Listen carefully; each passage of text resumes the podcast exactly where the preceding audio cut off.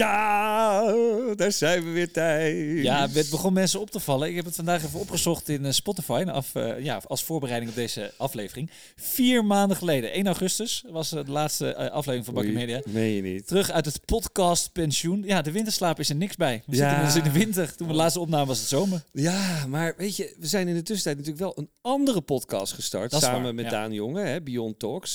dus hè, in principe kun je gewoon kiezen tussen Bakkie Media en Beyond Talks. Dus het is, we hebben niet stilgezeten. Nee, je hebt ons wel kunnen horen natuurlijk, maar het dynamische duo is back in business. Ja. Bakkie back in business. We're back. Ja, er is een hoop gebeurd in de tussentijd. Superveel bakjes gedronken en ja... Ja, ik zie ze staan hier ook. Niemand ruimt het ook op hier. Niemand hè? ruimt het op. Nog wat water van, uh, van een paar maanden terug. um, maar ja, we hebben ook te maken met een soort van scheiding op dit moment. Laten we daar ook niet omheen draaien. Nee, ja, niet een bakkie scheiding. Nee, dus wij, geen de paniek. bakkie gaat altijd door. Hè? De bromance continues, man. Uh, alleen, uh, ja, Thijs die verlaat aan Beyond en Ah. Abovo Max liet. Per 1 januari is hij uh, free agent. Uh, dus uh, bel hem op als je hem goed kan gebruiken. Ja, kunt, in de show notes kun je me Wilt u een Thijs? Bel hem, bel hem op. Of belmenuutje. Ja, precies, belmenu. ja, een nieuwe, een beetje mysterieuze avonturen nog. Hè? Kunnen we nog niet zo heel veel over nee, kwijt, nee, nee, mooie cliffhanger natuurlijk. Maar to my infinity and beyond. Oh, hè, oh, oh, oh, oh, zeggen. Ja, hier gaan we nog wel een keer een hele bakkie aflevering over vullen. maar nu even niet, zou Sjors zeggen. Het, Ja. de cupsoep commercial van 20 jaar geleden. Um, maar binnen een hele korte tijd zit ik weer in allerlei nieuwe uitdagingen. Je kent me en uh, zal ik dat aan de luisteraars gaan vertellen. hey, en dan is het eigenlijk nu tijd. Kijk, ik dacht, ik ga het gewoon zeggen, maar ik kondig hem gewoon aan. Nu komt het bruggetje. Ah. Lekker. Misschien is het een mooie taak voor een onderzoeksjournalist om dit verhaal uit jou te krijgen, Thijs. Ja, nou, ik zeg niks. Uh, no comment. No, no comment. oh, geen oh, commentaar. boe. Weet je, in het kader van het WK, zeg gewoon uh, geen commentaar. Ja, ja, ja, ja, ja, ja, ja. Journalistiek. Ja, journalistiek is een super belangrijk onderwerp uh, voor, voor mediamarketing. Ik ondertussen mijn cola even open. Ja, uh, ik krijg straks ook nog even zo'n moment dat je denkt van, wat is dat voor geluid? Dat is de Cola Zero. Distinctive brand asset van cola. Hè? Ja, precies. Maar goed, uh, journalistiek. Hè? Ik werd een tijdje geleden, echt al jaren geleden, getriggerd. En ik ontdekte namelijk iets, dat in ons vak vaak de mensen die gewoon echt fucking goed zijn en die inhoudelijk opvallen met, met, met gave ideeën, scherpe ideeën, creatieve ideeën, maar vaak ook hele slimme, um, uh, hoe, hoe, noem je dat, storylines, uh, dat die heel vaak een journalistieke achtergrond hebben. Of in elk geval bijvoorbeeld de school van journalistiek hebben gedaan. Behalve wij natuurlijk. Hè? Wij ja. hebben dat niet gedaan. Maar ja. wij zijn inmiddels. Misschien moeten we het nog doen. Moeten we dat doen? Ja, ja een soort precies. cursus, een soort LOE-cursus. Ja. Maar goed, weet je, waar het ook nog bij komt, is dat journalistiek op dit moment in de samenleving natuurlijk een enorm hot topic Zeker. is. Hè?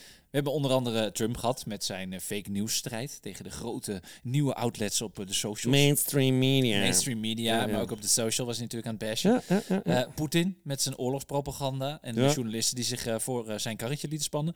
Of journalisten in Nederland die dat doen. Hè? Klopt. gebeurt van alles hier. Maar bijvoorbeeld ook, daar was jij mij op te attenderen, het FVD, het Forum van Democratie, Kamerlid Gideon van Meijeren. Die onlangs ja, best wel opzienbaarde. Hè? Dat hij met een draaiende camera en microfoon de SBS-politiek verslaggever Merel Eck confronteerde. Of aan de andere kant van de, van, ja, de spectrum, ja. eh, zit een, een CNN-medewerker. Die werd dus met ver- verborgen camera gefilmd. En ja, was, was hij aan het opscheppen over hoe CNN een politieke agenda aan het nastreven was tijdens eh, de Trump Ja, eh, ja, ja. Dynasty. Dus eh, een beetje gek, hè? Ja, ja, ja. Ik kreeg, eh, dus die, die Gideon, die kreeg inderdaad helemaal terecht superveel eh kritiek van alles en iedereen. Want het was een beetje een soort rattenactie. Het is al een beetje een Ja, aparte een beetje een vogel. vond ik dat. Nee, Ja. precies. Maar het past wel in een bredere trend van amateurs die, nou ja, journalistieke activiteiten ontplooien. Laat ik het Zoals zo wij. Ja. Zoals wij nu. Maar ehm, vaak met heel matige resultaten in ons geval natuurlijk niet. Maar ik kan me bijvoorbeeld Dave Roelvink herinneren. Och, ja. die, die verslag deed van corona-rellen op het Museumplein. Weet je dat nog? Kan je dat nog Oh, herinneren? dat was echt En- tenen krommend was en dat. en Och. even een klein clipje om jullie geheugen op te frissen. Wat yo, wat yo, ouwe! Wat yo, wat yo, wat yo, ouwe! Wat yo, ouwe! Wat yo, rellen, ouwe! Wat yo, waterkanon, ouwe! De ME komt eraan, ouwe! Pleuren spreekt uit, ouwe! Wat yo, ouwe! Wat yo, ouwe! Wat yo! Moet weg hier, ouwe! Wat yo! Ja, man. Wajo, ouwe, daar is die. Wajo, wajo. Dat was eh, bijna de inderdaad van Edwin van der Sar. Zo vaak als hij terugkwam in een, eh, in een interview. Ja. Ehm, ja, net alsof hij een soort van embedded zat bij het korps uh, mariniers. precies, alsof het oorlog was. Wat wel leuk was voor Dave, hij heeft er wel Special Forces VIPs aan overgehouden. Hij heeft daar meegedaan. Dat, deed hij, dat heb ik trouwens zitten Tweede kijken. seizoen is Donnie, eerste seizoen Dave. Ja, nee, maar hij deed het best wel goed, toch? Ja, nee, Dave Maar van hij, nou, het was, dat vond ik trouwens ook een, het toch over een soort mediapodcast. Ook een zwak punt in het format. Dat op een gegeven moment Dave Roelvink, die, die had het gered.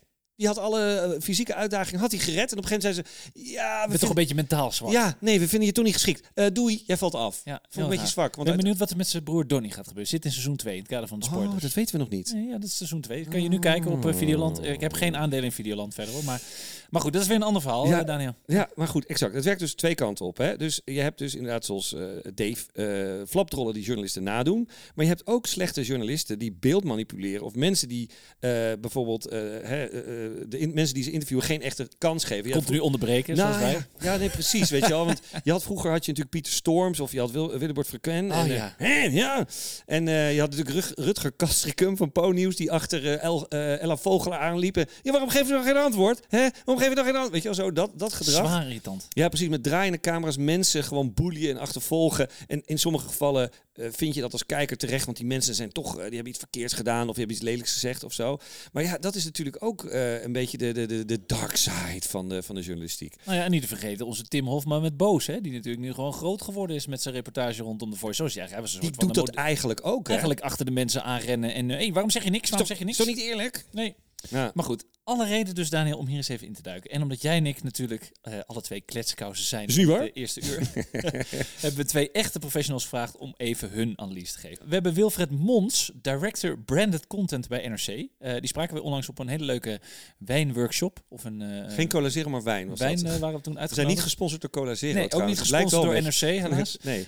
Maar goed, en natuurlijk hebben we ook even iemand anders van het Spectrum benaderd. Jouw oud-collega Jack de Vries en ook die van mij eigenlijk. Van, ja, die is en redactiechef voor onder andere Telegraaf en Metro. En nu eh, de mooie term contentregisseur voor ontelbare branded content verhalen op die platformen. En, Zeker.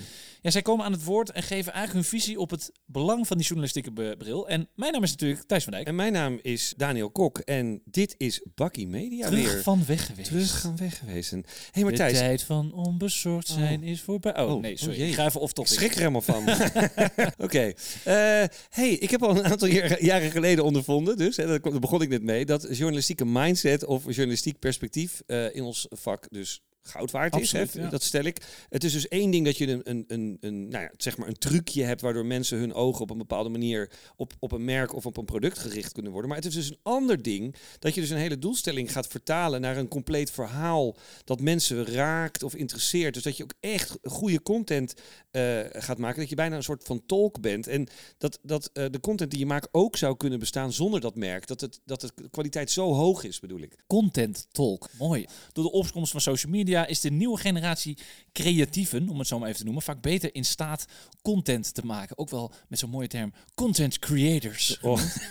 En ja, dit wordt een soort hybride vorm, zowel in content als in commerciële ruimte kan leven. Weet je, wat is het dan? Is het dan content? Is het dan advertising? Ja, ja, ja. Ja, eh, storytelling behoort eigenlijk niet meer toe aan die happy view, hè, wat het vroeger een beetje was. Iedereen kan dan nu een storyteller zijn. Nou ja, en dus wat je zegt is dat eh, de mensen nu beter gewired zijn, om een goed Nederlands woord eh, te gebruiken, dat ze beter in staat zijn om op die manier hybride te denken. Hè? En eh, nou goed, kijk, een paar jaar geleden alweer eh, zat ik nog bij Mediahuis, eh Telegraafgroep, was ik aanwezig bij een presentatie van Melanie de Ziel. Goeie naam. Mooie naam ook. Melanie Ja. de Ziel. Ehm, en zij was dus een van de eerste medewerkers van de, topnaam. Komt nog een naam. De T-Brand Studio. Weet je wel, dat is zeg maar een van de meest legendarische contentclubs van de wereld. De Branded Content Club van de New York Times. Nou, dat kent iedereen wel, de Daar New moeten York we ook Times. nog een keer heen trouwens. Ja, waarom niet? De T-Brand Studio. Dat kan toch niet anders? De T-Brand. Brand Studio. De T-Brand Studio. Ja. Ehm, nou, en deze Melanie die kwam dus met een van, fantastisch, eigenlijk legendarisch voorbeeld van een aantal jaar geleden van content. En eh, sommige luisteraars zullen dat misschien eh, kennen. En ehm, ja, dus misschien ook wel, bij, wijze van spreken, zou dit ook nog een soort van bakkie media uit eh, 2011 eh, kunnen zijn, of 14, weet ik veel. Nostalgie. Ja, Mooi. precies. Maar dus, ehm, een van de grootste hits van Netflix destijds, toen Netflix net een beetje begonnen was, was Orange is the New Black. Weet je, als serie over vrouwelijke gedetineerden. En T-Brand Studio heeft vervolgens echt een schitterend artikel hierover geschreven. En ehm, niet zozeer van, oh, wat een leuke serie. En dit is een leuke actrice en dit is de regisseur. Maar ze pakte echt zeg maar de news angle over vrouwengevangenissen in Nederland en de In problemen. Amerika, denk ik. Ja, toch? nee, nee, zeker Amerika. En de problemen die daar eh, waren. Want New York Times is ook het Engels natuurlijk. Hè. Eh, is niet Oh de- ja, de, in Dutch edition. Hoe heet het? De, de, de, de, de Vught. De gevangenis in Vught. Nee. Maar eh, er zit trouwens wel een aantal... Tachi Times. Er zit wel een aantal van die eh Syrië-gangsters volgens mij nog ergens knijpen, toch? In de gevangenis? Ja, ja, en Tachi die zit nu nog lekker te, te e-mailen met Mohammed B. ook. Dus Ja, de. Tachi Times zou zomaar kunnen. Ehm, nou ja, goed. Dit, dit, artikel, eh, dit artikel was dus ook gelardeerd met ook animaties en statistieken. Maar dus ook interviews met vrouwelijke gevangenen. Maar Ah. bijvoorbeeld ook met de schrijvers van de show. Het is echt heel rijk, super journalistiek. Eh, en dit had dus ook zonder het geld van Netflix echt een geweldig verhaal geweest. Weet je wel? Dat is denk ik de essentie, ja. Mooi, een soort Louis Theroux, maar dan anders. Ja, Zoiets. zeker. Maar goed, Thijs, ehm, zoals we eerder hebben gezegd, wat weten wij eigenlijk? Hè? De- Niet veel. Nee. Niet veel. Daarom hebben wij eh, twee absolute pro's gevraagd eh, mee te kijken en mee te denken. En dan vooral eh, te praten over de rol van, ehm, ja, van journalistiek in branded content. En allereerst hebben we hier Wilfred Mons van NRC. Content marketing is geen reclame. Content marketing is kennis delen. En je doelgroep moet bereid zijn om die kennis tot zich te nemen. Dan moet je niet heel hard gaan zenden vanuit een merk of vanuit een product, maar vooral kennis gaan delen. Kennis die je doelgroep nog niet heeft of die verdiepend kan werken op een bestaand kennisniveau. Je moet dus relevant zijn. Dat betekent dat je, in ons geval bij NRC, op exact dezelfde manier moet gaan communiceren met je achterban, zoals hoofdredactie dat doet met alle abonnees. Hoogwaardige journalistiek bedrijven dus. Dat weten we ook uit onderzoek. Als je op een ouderwetse, advertorial-achtige manier informatie gaat delen, dan is niet alleen het publiek dat die informatie tot zich wil nemen veel kleiner.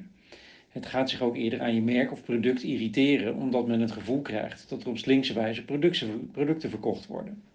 Ze gaan dus in veel gevallen eerder negatiever dan positiever over je merk denken. Maar als je je doelgroep serieus neemt, dan zien we uit onafhankelijke onderzoekscijfers dat de bereidheid om de content tot zich te gaan nemen en de perceptie over het merk enorm stijgt. Hoe ga je met een journalistieke mindset te werk? Ja, goede vraag. Want journalistiek bedrijven klinkt zo simpel, maar voor je het weet ben je toch weer aan het zenden over een bedrijf of over een product. Ga dus altijd een niveau hoger zitten en bedenk een journalistiek overkoepelend thema dat een brede doelgroep aanspreekt en dat ook op een logische manier past bij het merk waar het voor bedoeld is. Goed voorbeeld is misschien wel eh, content die we voor een zorgverzekeraar hebben gemaakt. Ik bedoel, laten we eerlijk zijn, niemand wil het hele jaar door lezen over zorgverzekeringen. Dat komt pas ergens in november. Maar mensen willen bijvoorbeeld wel lezen over hoe je gezonder kunt leven. En door dit aan elkaar te koppelen, eh, hebben we de zorgverzekeraar in kwestie verheven tot een gids in gezondheid. Dat is niet alleen interessant, maar ook relevant. Daarnaast is het ook slim om onafhankelijke experts bij verhalen te betrekken, waar dat kan natuurlijk.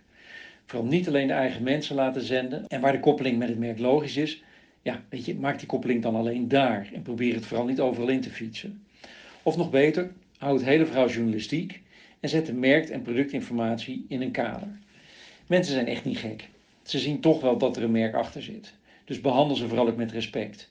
En geef ze verhalen waar ze wijzer van worden. Is er niet juist een spanningsveld tussen onafhankelijkheid en betaald worden voor een verhaal? Ja, kijk, wij hebben vanaf de start een gouden, een gouden regel gehanteerd. Verstop nooit dat je content in samenwerking met een merk maakt. Dus wees direct helder en maak ook duidelijk wat je met een lezer of luisteraar wilt. En maak ook direct duidelijk dat er in de campagneperiode onafhankelijke journalistieke verhalen kunnen verschijnen over het merk en of product in kwestie, die misschien minder positief zijn. Weet je, dat is niet alleen de realiteit, het maakt het ook nog eens geloofwaardiger. En heel belangrijk, beperk je echt altijd tot de feiten. Ga geen onwaarheden over een merk verspreiden of recht proberen te praten wat ook erom was.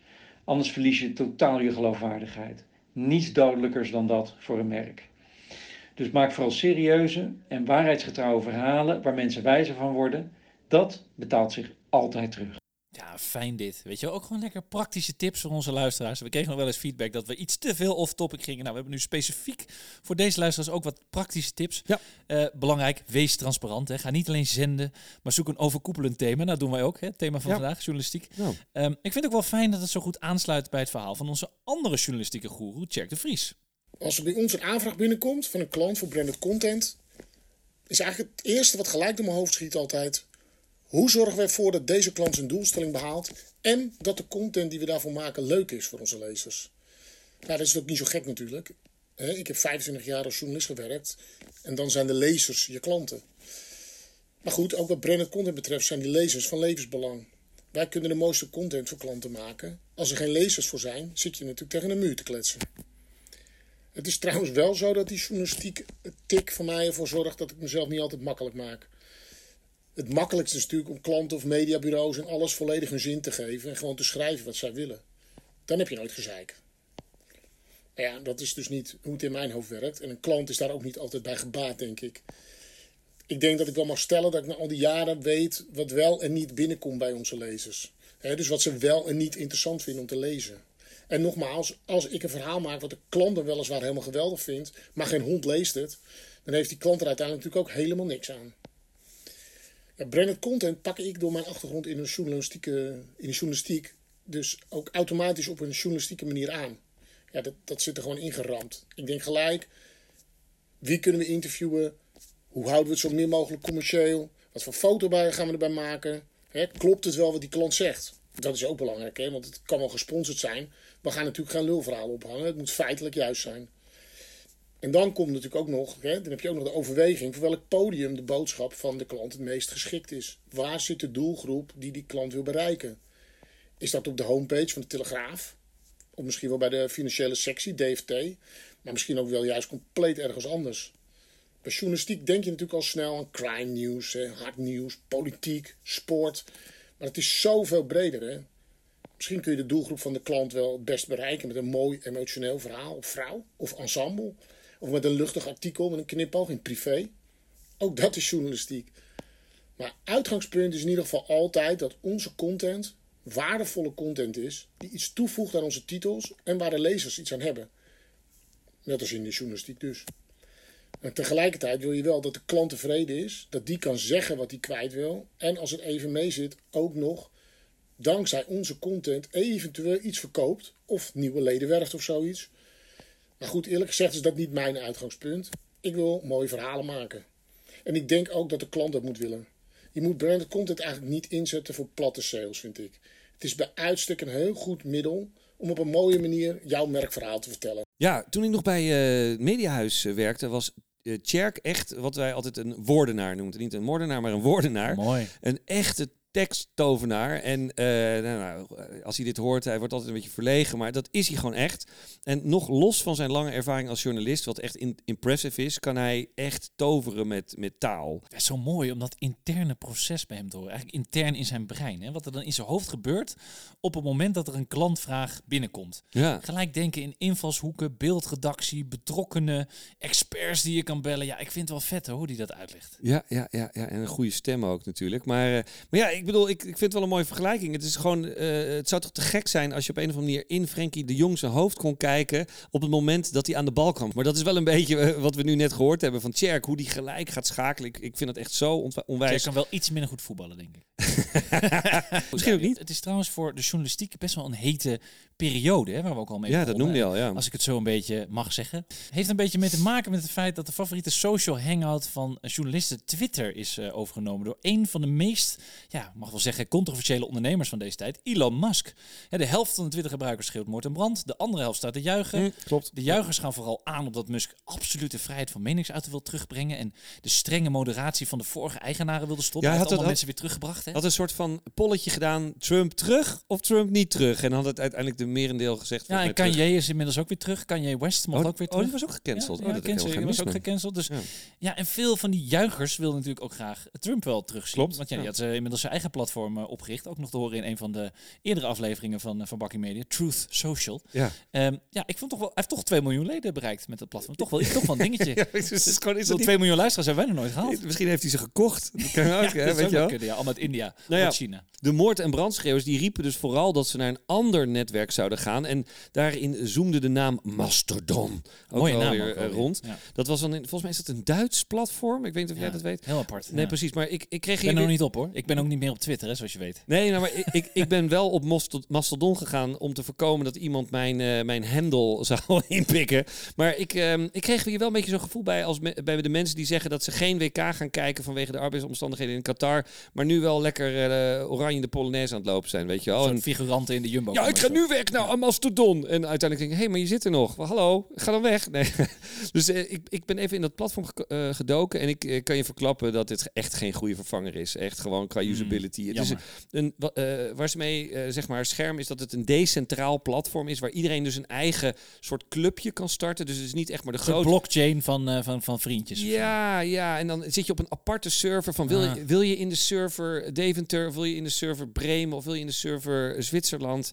Eh, Dat kan je dan kiezen. En ik denk, ja, waar, waar kies ik nou Voelt een beetje als de chatrooms van vroeger. Dat je dan moest kiezen van waar ga je in chatten eigenlijk. Een beetje Nou ja, dat- grappig dat je het woord chatroom gebruikt, want eigenlijk is het de ultieme echo chamber. Want uiteindelijk kies je je eigen clubje en dan ga je zeggen, ja, ik vind het heel stom. Ja, vind ik ook. Ik vind Ja. het ook heel stom. Ja, ik vind het ook heel stom. En terwijl eigenlijk het leuke van Twitter is dat al die verschillende meningen echt in een soort van cocktail, in een soort blend, en dat je af en toe kan ergeren aan, aan, aan dingen waarvan je het niet mee eens bent. Of dat je gewoon juist de discussie aangaat met iemand met wie je het niet eens bent. En, maar dus eigenlijk, Mastodon is perfect als je alleen maar van iedereen gelijk wil krijgen, denk ik. Dus Ja. een soort eh, anti-Musk clubhouse, zoals zij het ook eh, kunnen noemen.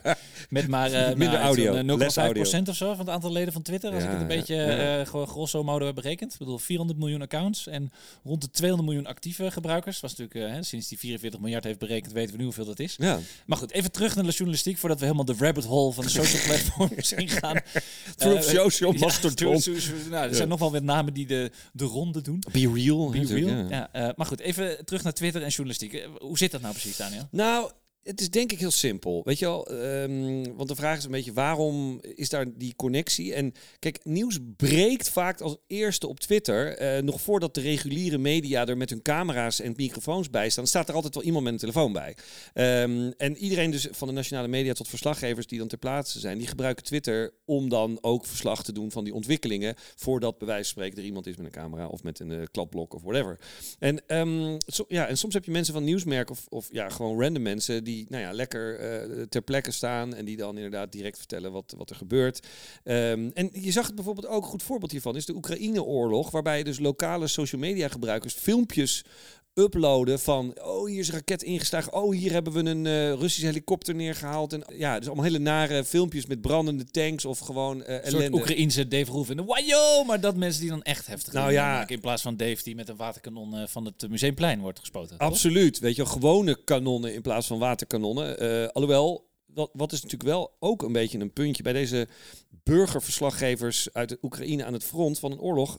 Weet je nooit, eh, is het nou waar wat ze zeggen? Je weet het niet, want er is namelijk geen onafhankelijke check op hun eh, nieuws. Geen En fact-checking, niks. Nee, geen, nee, en- geen bron. Nee. en het kan bijvoorbeeld, wat dus heel veel gebeurt, is dat ze dus oorlogsbeelden, bijvoorbeeld echt heel naar van eh, lijken van soldaten uit Tsjetsjenië of Irak van jaren geleden laten zien. Dan zeggen ze, ja, we hebben de Oekraïners of we hebben de Russen te pakken. Bizar?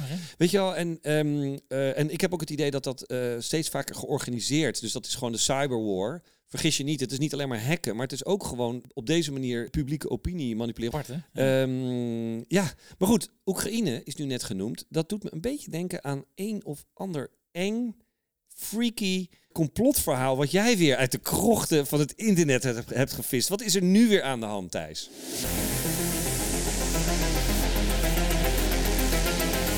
Complot. Or not. Ja, Daniel, de complot or not. Hè? Deze week heb ik een rabbit hole, de rabbit holes. Het is natuurlijk alweer een tijdje geleden dat we complot or not hebben gedaan. Dus ik heb er speciaal voor jou en voor de luisteraars een special edition van gemaakt. Oh, wauw. Ja, dank je.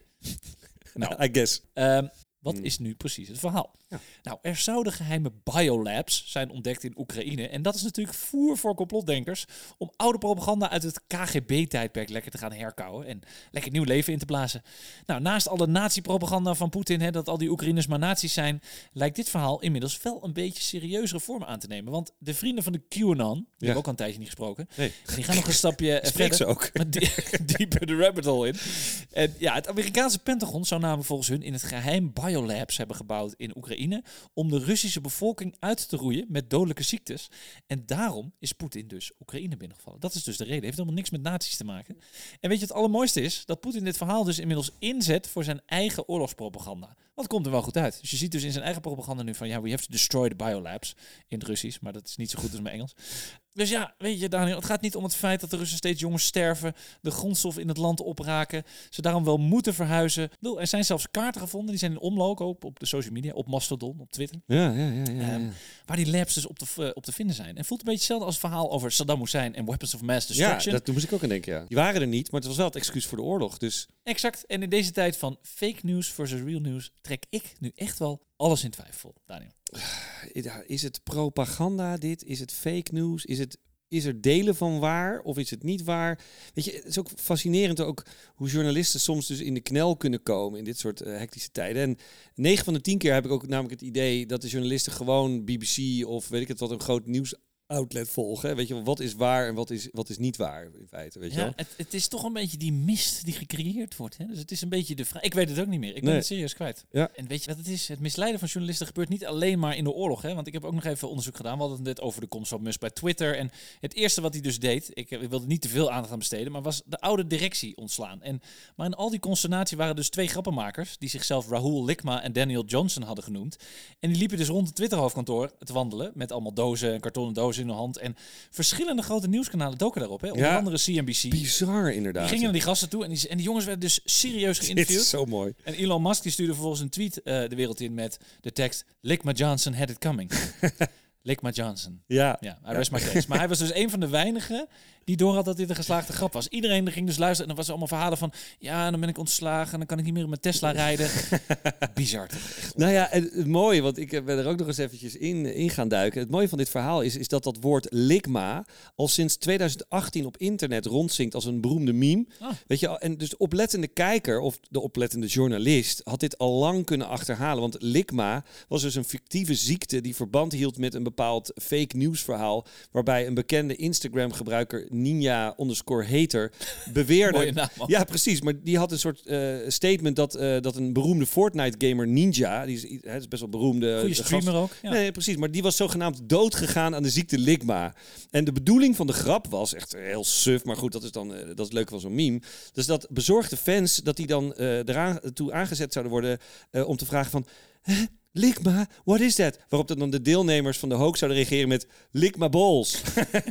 Weet je wel? Dus dat was eigenlijk gewoon iets wat al lang bestond voor de mensen die dit wisten. Dus eigenlijk al die CNBC-journalisten die weten dit allemaal niet natuurlijk. geniale grap. Dit is toch eigenlijk best wel heel goed gedaan. Maar het verhaal is toch nog niet klaar. Want weet je, we hebben het een beetje gevolgd. Hè. De afgelopen week postte Musk dus een, eh, ja, een foto met hem. En die twee mannen met de tekst... Welcoming back, Lickman Johnson. It's important to admit when I'm wrong. And firing them was truly one of my biggest mistakes. Ja, dat is toch bizar dat je als even de rijkste mensen op aarde dit soort eh, dingen nog doet. Ja. ik, vind het, eh, ik vind het geniaal. Nou ja, hij is eh, in ieder geval dol op zijn, op zijn pranks en zo. Maar dit is dus echt wat je noemt een narratief. Hè? Dit is wel een mooi voorbeeld hoe social media, memes, contentmakers en PR in elkaar overlopen. En ook interessant hoe journalisten hier dus eigenlijk in, in, deze, nou, in dit spelletje, in deze hoax een rol spelen. En het lijkt me ook onwijs moeilijk als de druk wordt opgebouwd door je baas. Hè? Van, ja, je moet nu scoops en eh, je moet naar het hoofdkantoor, naar Twitter, ga kijken of je Musk kan spreken. En je moet met scoops komen. En weet je wel, dus dan, dan, dan wordt die druk opgevoerd. En dan, ja, wat, wat ga je dan doen? Dan ga je alles aanpakken wat je krijgt.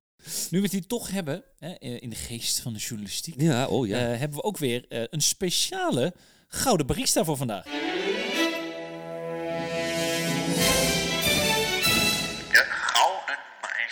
Nou Daniel, eh, dit is natuurlijk altijd eh, jouw moment. Hè? Ik bedoel, eh, kom er maar in. Welke journalist of journalistieke prestatie komt er in deze exclusieve lijst van awards te staan? Nou, ik heb het hier over een, eh, een journalist. En dat is eigenlijk, die man is in zijn algemeenheid de tip van de week. De content tip van de Eh, week. ja, precies. De, de, de journalist-tip van de week. En het gaat hier om. Nou, hij is eigenlijk voormalig journalist. Dus helemaal, niet- helemaal geen journalist, journalist meer. Maar hij heeft wel die mindset. Onder andere van Washington Post en de New Yorker. Maar hij is nu vooral bekend als auteur van bestsellers als Tipping Point, Blink. En zijn naam is Malcolm Gladwell. Ah ja, fantastische boeken. Ja. Ja, Tipping mooi, Point is een van mijn favoriete boeken, moet ik Ja, zeggen. is toch ook gewoon een helder Ja, boek inderdaad, ja. Nou ja, kijk, die boeken kende ik ook al. Maar een paar maanden geleden stuitte ik dus op zijn podcast. En die heet Revisionist History. Nou, Prachtige titel. Hè? nou ja, het is ook een beetje een ingewikkelde titel of zo. eh, Revisionist History, dus zoek het op. We, zaten, we zetten hem ook in de show notes. En dat is denk ik serieus de beste podcast, gewoon kwalitatief gezien, die ik ooit heb gehoord. Qua alles. Hè. Qua sound design, de stem van Malcolm. Maar vooral de research en de variëteit van onderwerpen. En elke aflevering wordt een onderwerp besproken. Maar altijd, altijd met twee verschillende, totaal verschillende voorbeelden onderbouwd. En het format is dus zo dat hij dus licht schijnt op dingen uit het verleden die verkeerd zijn eh, begrepen of vergeten. En eh, de onderwerpen die, ja, die zijn op zich altijd eh, super Maar interessant. goed, er zijn 300 afleveringen of weet Ja, ik veel wat. ja. voor de luisteraars. Hè. Bedoel, kan jij even aangeven, wat zijn nou echt afleveringen waar je zegt van, die zijn bijgebleven? Ik ben nou, op aanraden van jou Ja. gaan luisteren. Ik heb het denk ik nu ook 100 gehoord. Eh, wat, is nou, wat zijn nou degene waarvan je zegt, oh, die kan ik echt nog, dat, dat vond ik zo'n bijzondere aflevering. Neem Nou, eens even mee. daarin. Ik, ik heb wel wat voorbeeldjes, maar ehm, een van de meest. Ja, de voorbeelden is een van de eerste afleveringen, misschien wel de derde of zo. Die gaat over basketbal. En ehm, over het algemeen gaat het heel veel over maatschappelijke issues, sociaal. Maar dit gaat over basketbal. En ik, hè, hoe is dat interessant dan? Nou ja, eh, hij vertelt dus een verhaal over een van de meest eh, succesvolle vrije worpennemers uit de geschiedenis van de NBA. En die gooide die vrije worpen onderhands. Maar het punt was, iedereen haatte hem. ja, maar het ziet er natuurlijk niet uit. Nou ja, maar Grandma Throw werd dat genoemd, toch? Nee, nou ja, dat was dus het punt. En eh, een van de beroemdste basketballers die, nou ja, wel vanwege gewoon zijn basketbal heel beroemd was, is Wilt Chamberlain. Die kennen wij niet. Hè. We kennen allemaal Michael Jordan en Shaq. Maar Wilt Chamberlain was in zijn tijd, ik denk jaren 70, 80, schat ik, weet het niet, was hij echt een, een legende. En die had echt een belabberde vrije worp. Had hij echt, het zakt. En totdat hij op een gegeven moment op advies van iemand eh onderhands ging gooien. Hè, de grandma throw. Maar zijn percent- percentage die schoot dus drastisch omhoog.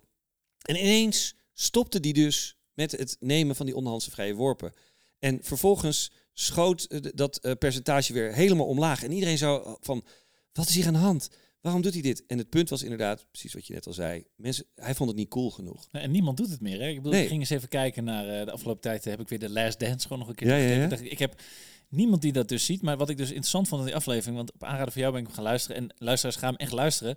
Het was er volgens mij een percentage van 30 of 40 procent of zo dat hij had aan, aan vrij worpen. Ja. En dat is redelijk gemiddeld in de NBA Ja. op dit moment, eh, tussen de 40 en 50. Maar toen hij dus onderhands ging gooien, ging dat naar 80, 90 procent. Ja, ja, ja. En toch, ondanks dat bewezen is dat het beter is, ja. doet niemand het meer omdat het er niet uitziet. Nou, En, en, en dan nog een heel ander voorbeeld, want je had ook nog iets wat je volgens mij ook dropte, die vond ik ook wel heel bizar. Kun je ons daar nog eens in meenemen wat, ah, wat ja, dat verhaal was? Nou, kijk, dit.